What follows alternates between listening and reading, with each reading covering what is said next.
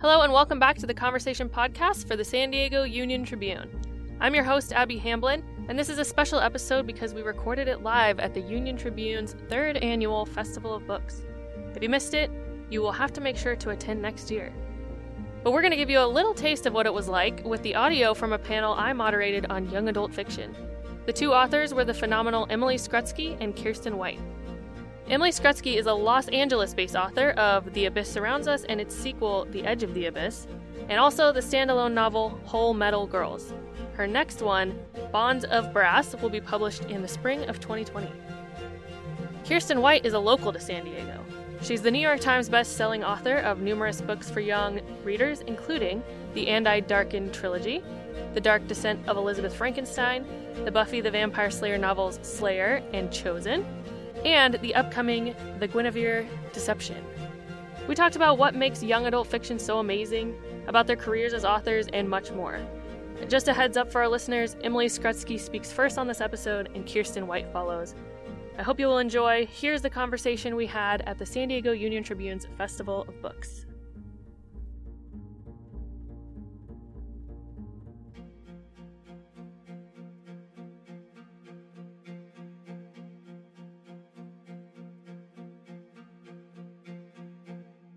This is a YA panel. I'm sure there's some big fans of YA in the crowd here. And in reading your books, in the world building and some of the characters that you have and the decisions you've made with the books you've written, it occurred to me that you could be writing for any audience, and I'm sure that any age of reader could enjoy your work. I certainly did, and I wonder why YA? I think that YA, more than any other genre, really hits at um, that. It's that crucible moment of like, who am I as a person? What's really going to define me? Um, that we're exploring in these stories. We're we're hitting these characters at this crisis point of you know I've grown up my whole life one way, and now I am getting to an adult. I'm getting I'm approaching an adult understanding of the world, and it is shifting my perspective. It is changing me in some way, and I have to deal with that. Uh, and that's always a really exciting. Like for me personally, I really like writing um, character arcs and writing uh, characters who really uh, go through something versus I don't know. Um, so it's exciting to delve into um, that crucible moment. Um, there are a few things that I really love about YA. Um, one of them is a, a few years ago, I read an adult novel, and it was about a man who kept getting a lot of bladder infections because some tube somewhere wasn't straight the way it was supposed to be. It kind of meandered. That was the whole book. That's what it was about. That was the plot. That was like the inciting incident. That was the driving character motivation. Like somebody wrote a 400 page novel about getting a lot of bladder infections. And I was like, what did I just read and why did I read it? Anyway, um, you can check it out at your local library. Uh, and, um, no, thanks. but the thing that I love about YA is um, first and foremost in YA, you tell a good story. And if what you're writing doesn't serve the story, then it doesn't belong there. Because I don't know if you guys have teenagers or if you are a teenager, I have teenagers. As soon as they lose interest in something, like they are done, they are done with it forever. They never care again. And there is nothing you can do to make them care again. Um, you know, my, my teenagers are delightful. They've lost interest in me. I was like, Do you guys want to come to a book festival with me? And they were like, like they didn't even answer. That's how little they care. Um, anyway, it's fine. Other people's teenagers like me, so it's okay. Um, but but I just love that like it has to be exciting. It has to move forward. You have to have momentum, whether it's a quiet story or you know Robocop in space. Like there has to be things happening and it has to move because otherwise your readers are going to put it down. And I think that's what I, what I love the most about YA is first and foremost you tell a good story. Like it could be deep, it could have more meaning. Like there's all sorts of levels, but it has to be fun and probably not entirely based around bladder infections. My next book, by the way, just kidding. My next book is kidney infection, so it's really different. Just kidding, no. So, in your most recent works, uh, in both Hull Metal Girls, which Emily wrote, and then um, Slayer, which Kiersten wrote, um, we're dealing with teen girls who take on enormous responsibility. And to your point about um, kind of the coming of age story, probably every reader experienced that personally in one way or another. Um, but so many stories do, include that, but you two found really interesting ways to bring some complexity to that, especially with young women. And so I wanted to ask you about the practice of writing about that kind of coming of age story that's so familiar to so many, but the way you chose to go about it because you both found ways to really bring, especially you switching between the perspective of two girls and then um, you having two young sisters. I just love to read about the way you used. Not, it wasn't just the classic thing we've heard over and over again. So how did you approach that? I actually started Hull Metal Girls in one perspective. I thought it was just going to be Aisha's story. It was going to be this girl who, you know, gives up her body to become a cyborg warrior because she needs to the funds to take o- care of her sick brother. Um, and I was kind of writing by the seat of my pants, uh, figuring out what the story was going to be. And she encountered this absolutely horrible, horrible girl um, who's just she's elitist, she's classist, she she's uh, just uh, the worst possible person for um, Aisha to encounter in her um, training as a Scela warrior. And um, but the more we talked to this girl, the more I realized, wait, there's something going on under the surface. She's not entirely just a horrible, horrible person. She's got some psychology to her that's actually interesting. And uh, the second I realized what that was, I went back and rethought the entire book and brought her perspective into it. Um, and it's really fun to be able to play them off each other. Um, it was fun to work with that contrast uh, because they are two very, very different people. One of them grew up in poverty, worked as a janitor, um, is trying to take care of her family, and one of them has holes in her memory and only knows that she's better than everybody else. Um, so most of my books center around teenage girls who are on the cusp of adulthood, who are who are claiming who they are and, and what impact they're going to have on the world, and um, that's a big theme in YA, and it's a theme that I love because I feel like teenage girls are one of the most powerful forces on the planet, but they're also one of the most looked down on. Like if some if teenage girls love something, that thing does incredibly well and everyone else looks down on it. So it's it's interesting watching how they're the driving force behind like pop culture and all those things, but then if teenage girls like something, it's inherently lesser because we devalue what teenage girls love because mm-hmm. we devalue teenage girls themselves. So I love telling stories about these teenage girls claiming who they are and their power and their place in the world. And that's one of the reasons why I like writing genre fiction. Um, so so with Slayer, it's a it's a tie into Buffy the Vampire Slayer, and I watched it as a teenager, and it made such a tremendous impact on me. Not because you know it, it was really fun to watch. There were the monsters, there were the love interests, whatever, um, and I love the fact that it was this tiny teenage blonde girl who could destroy anything. But what I loved even more was that the show valued her it valued her feelings and her relationships and her friendships, and all of those things um, had as much weight as the fact that you know she was preventing apocalypses and slaying vampires and you know all those very normal teenage experiences.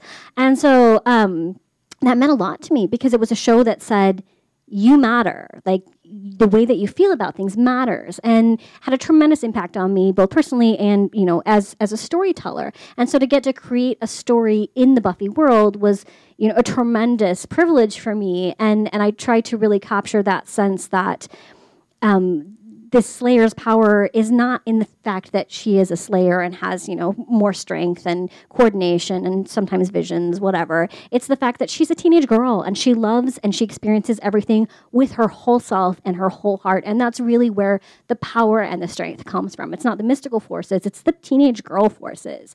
Um, and and that's you know and i love being able to be part of that storytelling tradition. Do we have any buffy fans in the audience by the way? Yes. Very nice so um, I would be curious to ask what you, besides Buffy, what did you fall in love with as teenagers? What did you, what were you reading? What connected with you? And do you kind of carry that with you as authors now? Yeah, I mean, yeah, obviously I love Buffy. I used to like hurry home from school to watch it, which implied that I had other things to be doing and I didn't. Um, but I, I really loved reading. I read everything that I could get my hands on. And I read um, like the things that I felt like I should be reading. Like I read Light in August, Faulkner's book in 10th grade. Did not understand a word of it, but I read the whole thing and my older sister didn't, so I was better than her. Um, I have many sisters. You'll see sisters a lot in my novels. There's a reason for that. Um, and uh, but I really loved fantasy. I loved like epic fantasy. Um, but like the old school, like white dudes writing about white dudes having adventures, and like um, I love fantasy now because I feel like um, it's it's broadened its horizons so much, and you can find so many more stories there, which is really really exciting for me. Um, but I loved all that. But I also really loved stealing my little brother's books, like the novelization of the Spider-Man movie and Animorphs, and I would like sneak read those things because I felt like I shouldn't be reading them, um, but they were the fun stories and they were the good stories, and I think that's why I ended up in YA because after I graduated with a degree in English um, and read, you know, just like every dead man ever. Um, I was like, I want to read some living people, and um, it was just it was just dynamic and fun. But yeah, definitely those the the, the fantasy elements and. Um, those were those are a much larger influence on my career than Faulkner. You would never guess, though. Once you read my books, you'll be like, I definitely see the Faulkner in here. I had so many weird interests as a teen. Oh my god. What, also, did this go off? Nope, it's good. Okay. Um, where to start? I got really into Latin in high school. Um, like we had we had a really good program in high school, and so that came with its whole like you know the mythology was obviously like a, a segue, and the Percy Jackson books definitely helped. Um, but then um, from there, I delved more into the culture and the history, and it actually taught me a lot about um, what it takes to build a civilization, which turns out is very important for writing speculative fiction. On top of that, I was also really into Arthur C. Clarke. Um, I, I feel like it always endears me when I hear about teen girls latching onto things that sound just like so out of their ballpark. Like um, that, I'm reading these these hard science fiction novels, and uh, I dressed up as Hal 9000 three years in a row for Halloween. Stuff like that, or like Vonnegut, Dostoevsky. I had so many weird niche interests, but they all stewed together, and now I think you can see that coming through in the kind of books that I write. Were there certain things in writing um, any of your recent books that you wanted to make sure to include in your stories, knowing that you'd have young readers? One thing that was really important for me in the Abyss series um, is I had been reading a lot of YA fantasy where it was like the. Um, you know, the girl gets kidnapped by the brooding bad boy, and uh, there's this uninterrogated consent dynamic that I was really, you know, it was rubbing me the wrong way. The more I read and read and read these books, where you know, she's she's a prisoner. You can't have a romance with her. She's a prisoner. So in the Abyss books, it was very very important to me that um, the characters were fully aware of this power dynamic issue between them, and that they could not have a romance between them while one of them was a prisoner. Uh, and th- like that's something that I want I want kids to be more aware of um, these power dynamics in relationships um, and how they can impact things. Yeah, for sure. Um, I really like, and, and this goes back to something you were saying when you were writing it and you realized that other character, probably when you envisioned it, she was like one note, she was the antagonist, she was there to make, yeah. But then you realize, like, no, there's so much more going on there. She would have a reason for being this way. And that's something that I come back to again and again with my books, is so often in media, there's the girl, and her role is to be the girl. And so so she has to represent every girl. And if there is another woman, she's she's competition. Um, and and I haven't found that in my life. Like the, the most nourishing and intense and complex relationships I have are with other women. And uh, you know, no offense to my husband, our relationship is very simple. We like each other a lot. Like it's just there's not yeah. It's like it's which is a great foundation for a marriage, by the way. Um, and so so for me one thing that i come back to again and again is exploring these these female relationships whether they're sisterhood or friendship um, because we have so much to offer each other and we have an experience a lived in experience that we understand. Um, with slayer particularly one thing that was really important to me was that i capture the feel of watching buffy the vampire slayer because it's not a book about buffy. Buffy is not the main character. Um, the main characters from the show are not really in it, um, but I needed it to feel the same way that we felt when we were watching the show. Also, to make things easier, I also needed it to be an entry point. So if you've never watched a single episode of Buffy, it's still a really fun and engaging urban fantasy novel. And if you've watched a few episodes of Buffy, you're like, oh, this is great. And if you've watched every episode of Buffy ever and read all of the graphic novels, including making it through the Centaur Dawn plot point, you know. Um, then it's still a great novel. So I think that was actually the hardest part with Slayer is trying to make sure that it worked for every possible lay- level of reader, um, from super familiar with Buffy to not at all familiar with Buffy. So that was just really easy. We did not revise it 14 times. You guys, I wrote that book and I turned it in, and my editor was like, um, well, you know when you like try a new look and your best friend, and you show it to your best friend, you're like, what do you think? And they're like, "You have such nice eyes." yeah, that's kind of what my editorial letter was. So I actually just rewrote it from scratch because, like, you want to get it right, right? Like, you want to tell the story that you set out to tell, and sometimes you don't get it right on the first try, or the second, or the third, sometimes the fourth. But yeah, so yeah, I wanted to capture that sense of like female friendship and then also what I felt when I was watching Buffy. I had a similar process with Home Girls. My agent's in the audience. Hi, Tao. Uh, when I gave her the book for the first time, she went came back to me and said, "This feels like it's in the wrong order," and we've kind of had to redo the whole thing. I wrote it in a month. It was too fast.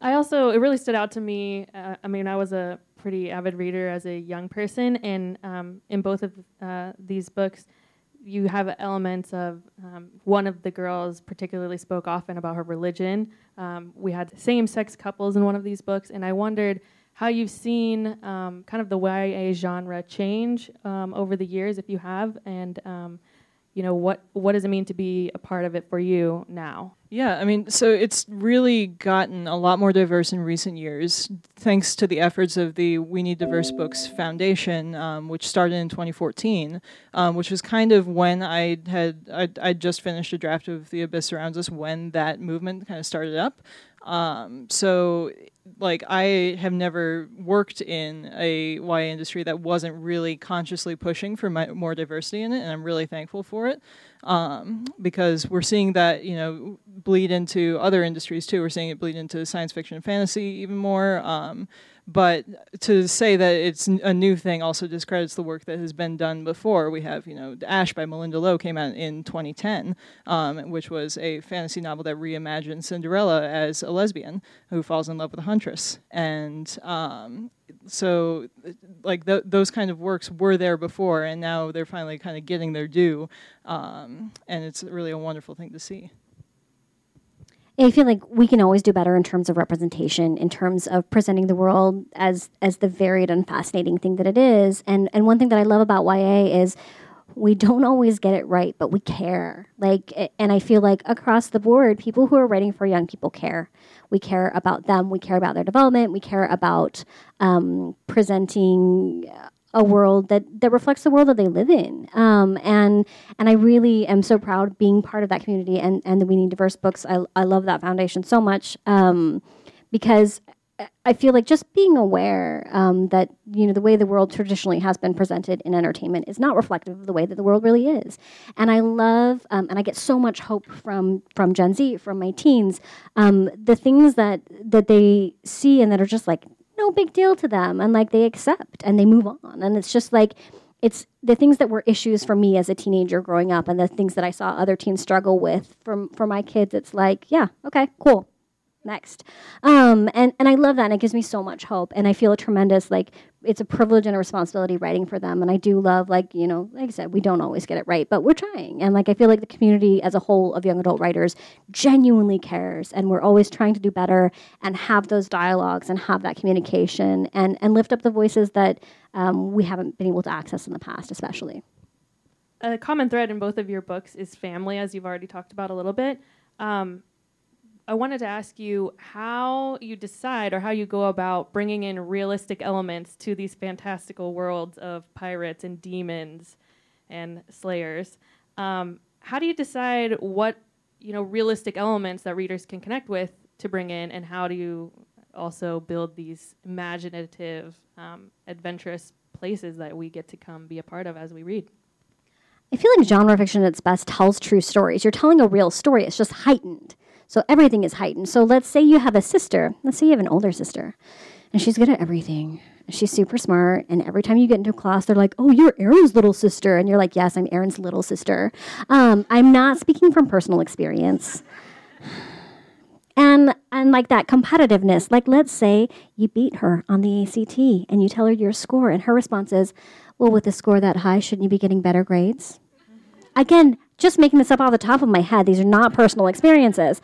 Um, but, but you know that dynamic, that competitiveness, and like, and I feel like the sister dynamic. You love your sisters more than anyone else, and you also really hate them a lot of the time. And you can say terrible things about your sister, but if somebody else said that terrible thing about your sister, like you would destroy them because no one else is allowed to say that about your sister. Only you're allowed to say that about your sister. Um, and so, like, so I love bringing that sister dynamic in, only instead, one of them is the one who's always been capable and good at everything and the leader, and then suddenly the other one's a slayer.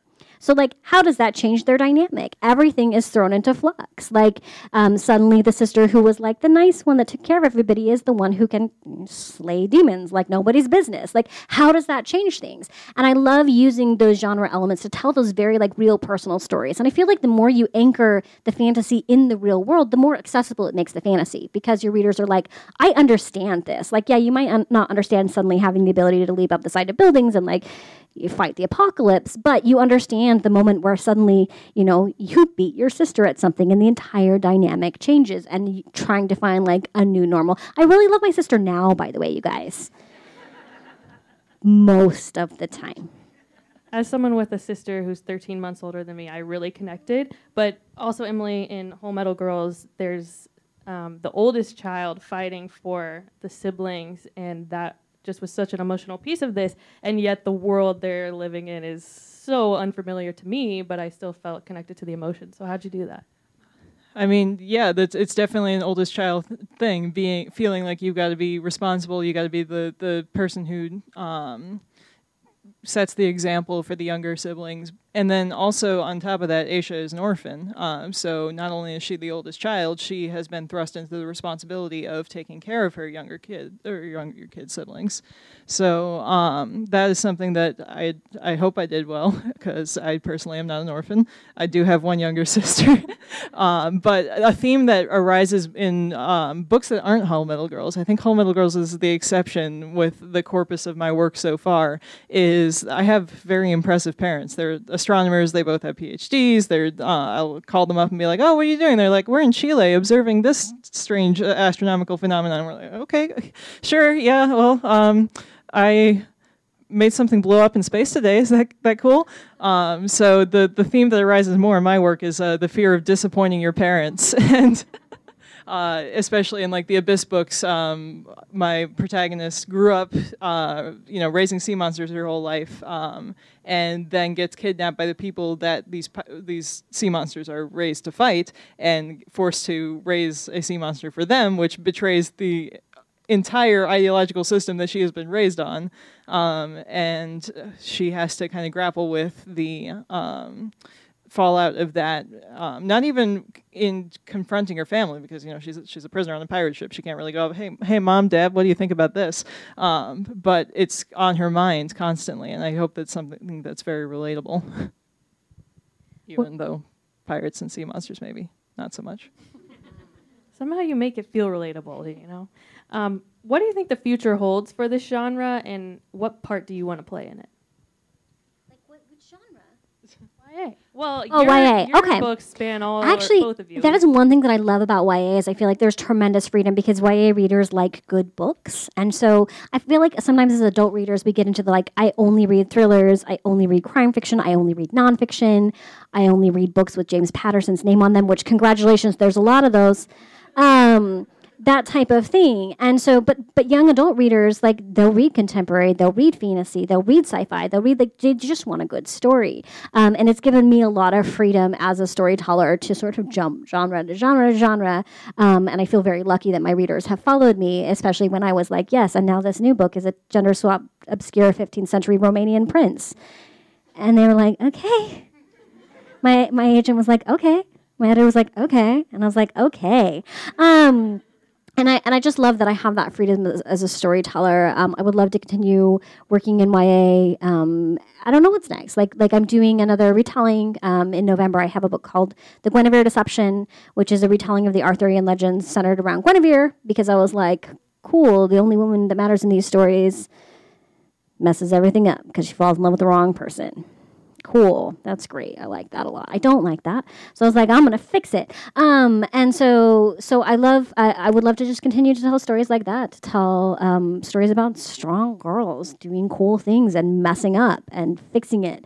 Um, i would also love to write more middle grade and um, uh, it's like people when people read my books, especially The Dark Descent of Elizabeth Frankenstein or And I Darken, and then they meet me in person, they're like, "Her?" Um, because I think they expect to come and see like death, darkness, and I'm like, "Hey guys!" Um, but I love that you know we have we have stories where you can explore all of those things and be all of those things. So I'd love to write some middle like funny middle grade. I'd love to expand into adult genre. I really want to write horror. Are you surprised? You're not. Um, and yeah, I, I just, I just, I just want to do this forever, you guys. So thank you for supporting books Yeah, and supporting literacy. Like, thank you. I have a career before you, and I have three kids to put through college. So please, keep doing it. I feel like there are two fronts that I'm really excited for in YA. One is, of course, the inclusion of broader perspectives of people who have not had a chance to tell their stories yet. I feel like these people are really breaking through in the genre right now, and we're getting so much publisher support for them, and it's wonderful to see. So that's something that I don't, I don't have to have any part in of. I just want to see these stories and uh, watch people cultivate these stories. The other part is I want it to be so weird, like the, like when you're when you're saying like, oh, I'm gonna do a, a Vlad the Impaler retelling, but she's a girl now, and uh, but she's just as vicious. I'm like, yes, I'm on board. This is this is something I've never heard before, and it's so strange. Or um, like I there's. I mean, Wilder Girls just hit the New York Times bestseller list, and it's basically like Annihilation, but with queer teenage girls, which is incredible. Um, and I want people to just push at all these weird worlds and weird stories that we can be telling, uh, because there are just so many possibilities. Sounds like something I want to be a part of as a reader. Anybody else in here? Um, so yeah, we're actually going to do audience questions. If you have any, um, just raise your hand and I'll bring you the mic. Uh, thanks so much for being here. I really love both of you. I read your books. Um, Kiersten, for you in particular, you do a lot of um, you got the the Impaler books, you got the Elizabeth Frankenstein books, now the Guinevere one. Do you find that it's helpful that readers have a basic concept of the construct of the story, or does it really kind of bite you in the butt? Are people like very on top of you with reviews and stuff? Like, do you think it's it helps you with the world building because they've already got an idea in their head, or how does it fuel your process? That is such a good question. Um, I definitely did not think that I would do as many retellings as I have. Um, but the fun of a retelling is is I call it it's the Marvel quality of it. Like you go to a Marvel movie because you know what to expect, and like you know that you like Marvel movies. If you like Marvel movies, if you don't, uh, condolences. Like because. you're out of luck. Um, and uh, and I feel like it's the same with retellings. You're building on a baseline of familiarity. And so readers already know, like, oh, I remember reading Frankenstein in high school. Um, oh, I have heard of Dracula, Vlad Dracul. Like, no, people have not um, heard of Vlad Dracul. But uh, but but you're building on that familiarity, and so then the fun of it is is building that new story around the old story and discovering it together. And I do feel like there's a lot of value there because that familiarity makes people more likely to pick it up. Like the cover for The Dark Descent of Elizabeth Frankenstein is pink. It's like pink material that kind of looks like skin in an unnerving way. We had another version that was splattered with a substance called I can't believe it's not blood. Um, they didn't go with that one. They thought it was a step too far. Um, but it's a very pink cover but a lot of a lot of teenage boys and a lot of men will pick it up because they're like oh frankenstein. I know frankenstein. I like frankenstein. I want to see this version of a frankenstein story. Um, and so you do it's it's kind of like a little bit of a cheat. Um, somebody already feels connected to the story you're telling so they're more likely to give it a chance. It does mean particularly as a woman i am I- don't know. Maybe Neil Gaiman got this for the Graveyard Book, but I see a lot of reviews that say, "Isn't this just fan fiction?" And I'm like, first of all, fan fiction is rad. Let's not put down fan fiction. But second of all, like, no, it's not the same thing. Like, fan fiction is fiction, exactly. And so, like, so you do have a little bit of the people who who take that as an excuse to like look down and say like, "Oh, it's not original." But we're always engaging with the same stories. We're telling the same stories over and over and over again. And I like to tell people, especially people who want to be writers, the idea doesn't matter. Ideas inherently have no value. That idea that you've always had, that you've always wanted to write a book, guess what? It's worthless until you actually write the book. Because the telling of the story is what matters. And so, whether that's a retelling, whether that's fan fiction, whether that's original fiction that's based entirely on like a concept that you came up with at 4 a.m. when you couldn't sleep because you were wondering if your parents were proud of you, your parents are proud of you. Um, I can tell you right now, I'm a mom and I'm super proud of you.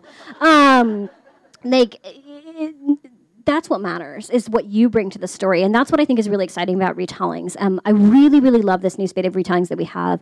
Um, julie c. Dao uh, wrote forest of a, a, thousand lanterns which is um, which is a snow white retelling. And but she but it was influenced by who she is and, and where she came from and her family. And like it's such an interesting way to approach old stories in a new way. And i think there's yeah there's a lot of value there. We can talk after Hi, this is for both of you, and actually going into what you just said about ideas. You don't have to go into details if you don't want to or you can't. But has there ever been an idea that you're like, I love this idea, and you're trying to work it and it just doesn't work? And if you actually made it work, how did you make it work? All my ideas are perfect, including the Space Vampires Tower. We're gonna do it someday.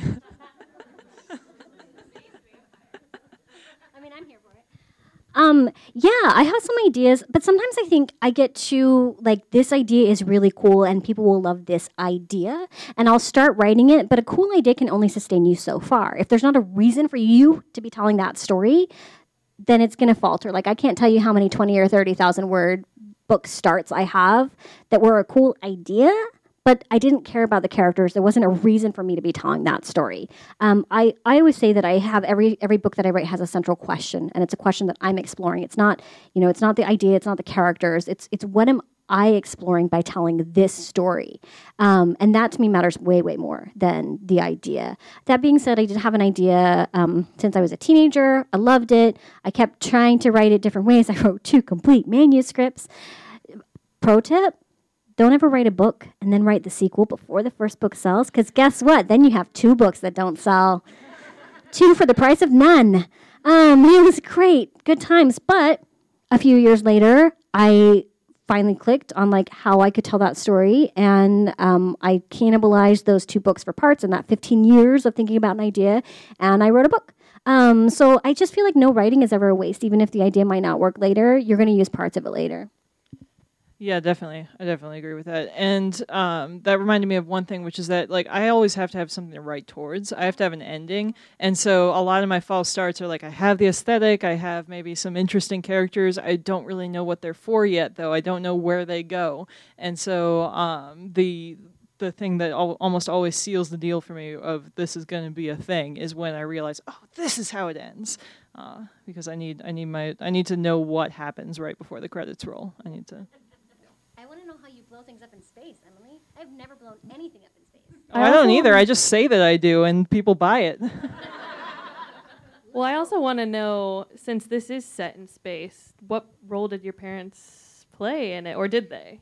I'll I'll run things by them sometimes. Yeah. Um, I'll I'll say you know oh like if, if something decompresses, how is it actually gonna like how how does that work? Uh, like is it gonna be like gale force winds like we see in the movies? It's not. It's not gonna be gale force winds.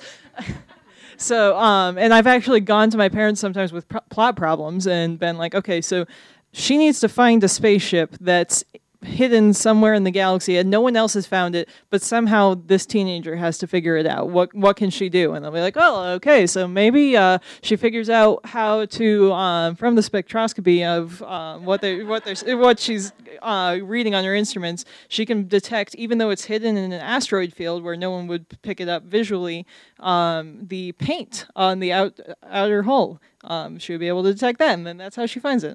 Cool. Yeah okay my mom's a therapist.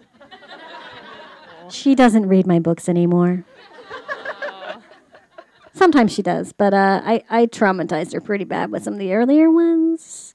Well, this is a good segue to this question then, because uh, reading through these two books, and um, obviously in your other works as well, there's a lot of, and you want to be moving into horror. Um, there's a lot of painful, emotional, kind of scary stuff. Um, you know, demons and um, I physically felt like I was also um, having metal put into my body as I was reading Hull Metal Girls. Um, how do you decide with young readers, you know, how much to expose them to?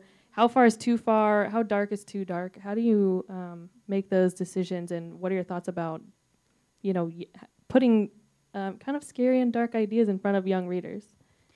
Uh, I actually have really strong opinions about that. Are you shocked? I don't have strong opinions about anything. Um, and you have teen a t- 18 I have daughter. I, I have a 15 year old daughter and a 13 year old son and a six year old son, and he's the creepiest of all of them. Um, I actually get to write on his intro note to his first grade teacher if he doodles gravestones and cemeteries on his schoolwork, it's not cause for concern. It's just his favorite aesthetic. Um, and sure enough, first week they had free drawing time. Guess what he came home with a picture of? Yep. Um, so, so I feel like there's a lot of value in dark things in books for young readers, and the value is this: kids go through a lot and they see a lot, and to tell kids that they cannot access stories that have intense dark things is to say those parts of your life are wrong and bad, and you shouldn't share them, and no one should know about them. But also, maybe it's a kid with a really happy life, with a really normal, safe supported childhood. And that is the way that they can access those bigger feelings and those darker feelings in a safe way. They can fictionally experience it. If it's too much for it, they'll close it and they'll put it down. Kids are very, very good at knowing their limits. Um, and, and it also creates empathy. So maybe your child has never been through these big things. Maybe they've never been through persecution. Maybe they've never been through having metal inserted into their body so that they can become a cyborg and protect their younger siblings. And hopefully they never will because that's a really extreme circumstance. But but also have a very sick sibling. That's yeah, yeah. And like and and it's a safe way for them to go through those feelings, to experience those emotions, to learn to empathize with people who have and are without having to do it themselves. So so I think it's dual sided. It's it's saying to the kids who are going through very dark, very serious, very scary things, we see you and your experience has value and your story has value and also to the kids who aren't going through that, learn to empathize and also it's a safe way for them to access that. Definitely, and I I really like what you say about kids knowing their limits. Like, um, kids kids are going to find uh, things that maybe go beyond what the adults around them think is appropriate for them. Like, uh, when I was in seventh grade, I was reading Michael Crichton because my uh, seventh grade t- biology teacher had a Crichton collection, and she would let me take them. And uh, she would hand me one. She said, "This has a sex scene. Will your mother go ballistic?" And I go, "No." Um, but like these adult th- themes um, are things that kids are. Kids have big imaginations. Is the other thing. Um, they're already imagining this kind of stuff, uh, and they c- they can definitely handle uh, anything you throw at them. I also feel like um, a lot of these things we write in such a way that if the ch- if the if the teen knows what's happening, then they know what's happening, and if they don't know what's happening, then they don't know what's happening. that makes sense. Like there was a there's a specific scene that takes place in in Now I Rise, which is the second book of the And I Darken trilogy, and it's one where if you know what's happening, you know exactly what's happening. But if say you're a 13 year old who doesn't know what's happening, they would have no idea, you guys. And like I worked very hard on that scene to make sure that I walked that line. But like my son was reading, um, this was several years ago. He's reading The Fifth Wave, and he really liked it, but he was starting to have nightmares. So he's like, "Mom, I think I'm going to stop reading this, and maybe I'll come back to it in a couple years." And like, like I really trust kids to to find the stories that speak to them and to set aside the ones that are too much. Well, before we wrap this up, I'd love to ask you both what are you working on now? What do you have coming out next? What can we watch for from you? So, um, The Guinevere Deception, which I already mentioned, comes out November 5th. I will be at Mysterious Galaxy on November 5th for a signing. I love Mysterious Galaxy. We have the best indie.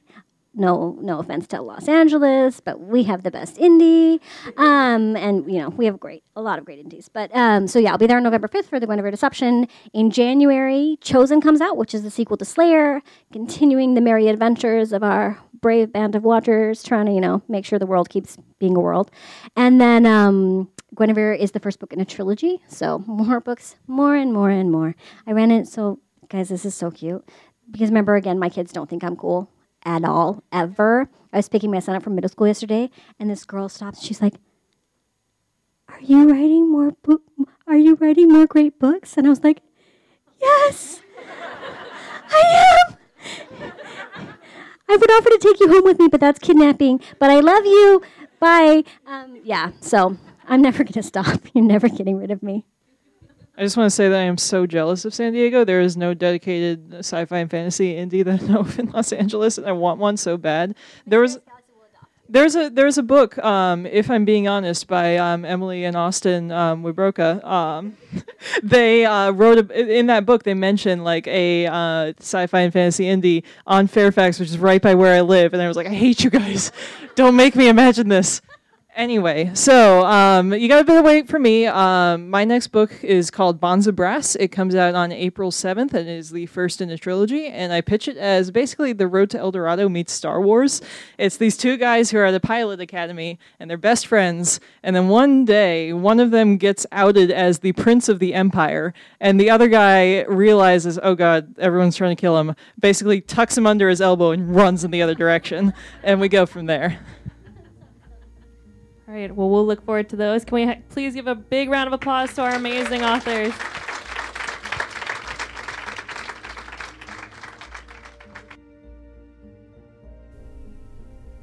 Thank you so much for listening. I hope you enjoyed this episode of The Conversation with Abby Hamblin.